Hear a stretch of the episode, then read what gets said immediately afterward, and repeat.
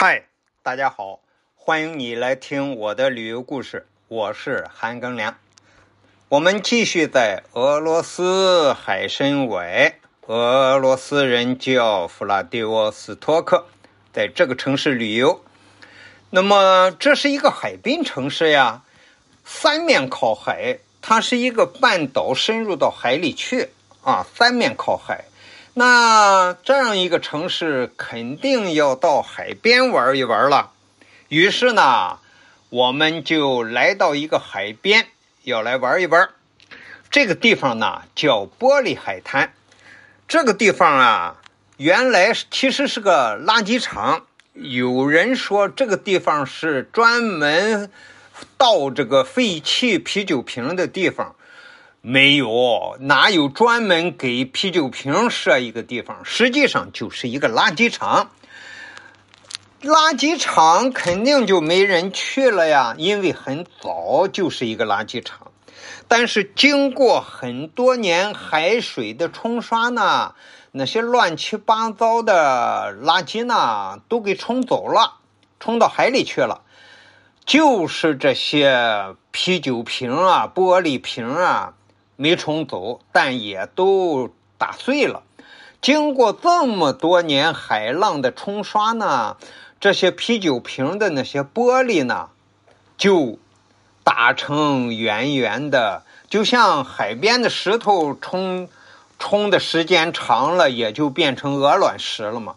那么这些玻璃瓶呢，冲的时间长了，也就没有棱角了，也就像是一些圆圆的玻璃了。这样一来呢，无意之中，这个地方还就成了一个很好玩的地方了。因为远处看那些玻璃啊，五颜六色，当然绿色的比较多呀，但也有一些别的颜色的，像红色的、无色透明的呀，哎，就成了一个可以来玩的地方了。当游客们在这个海滩上玩的时候呢，不由得发出了感叹之声，感叹大自然的力量确实是伟大呀！人类啊，把垃圾放在海边，大海却经过几十年还人类一个美丽的海滩。我们玩完了这个玻璃海滩呢。在回市区的路边呢，又玩了一个普通的，和我们青岛海边的沙子的海滩一样的那样一个海滩。我们在海滩上旁边呢，还照了很多相。可是已经是八月了，天也很热呀，怎么几乎没有人来游泳呢？回到市区之后呢，我们来到海参崴一个主要景点啊，叫胜利广场。这个广场呢是海参崴主要的一个广场，在海参崴啊举办任何的活动，比如说节日的集会啊、音乐会，甚至于什么商业促销，都会在这里举行。这是海参崴最重要的一个城市广场。广场上呢，矗立着远东苏维埃政权战士纪念碑。这个碑的名字就是这么叫的。这个纪念碑分三组，正中的一组呢比较高，大约有二十米的基座。基座上面站着一个苏联红军，手里拿着一个旗帜。两边呢，一边一组群雕，那个基座有两米高吧。那么群雕上呢，有三个或者四个苏维埃的战士。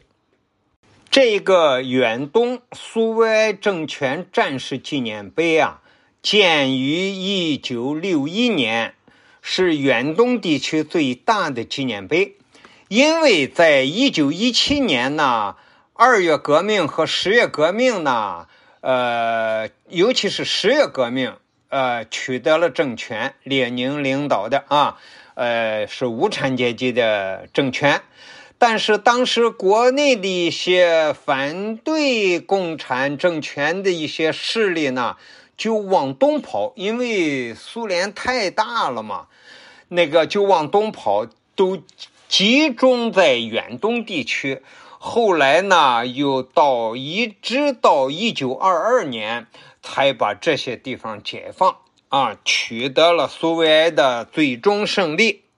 胜利广场有一个特色，就是很多很多的鸽子，有人在这儿喂鸽子。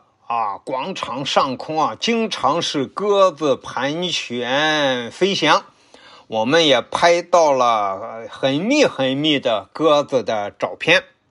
好了，今天给大家讲的是在海参崴游览海滨、游览海水浴场和胜利广场的故事。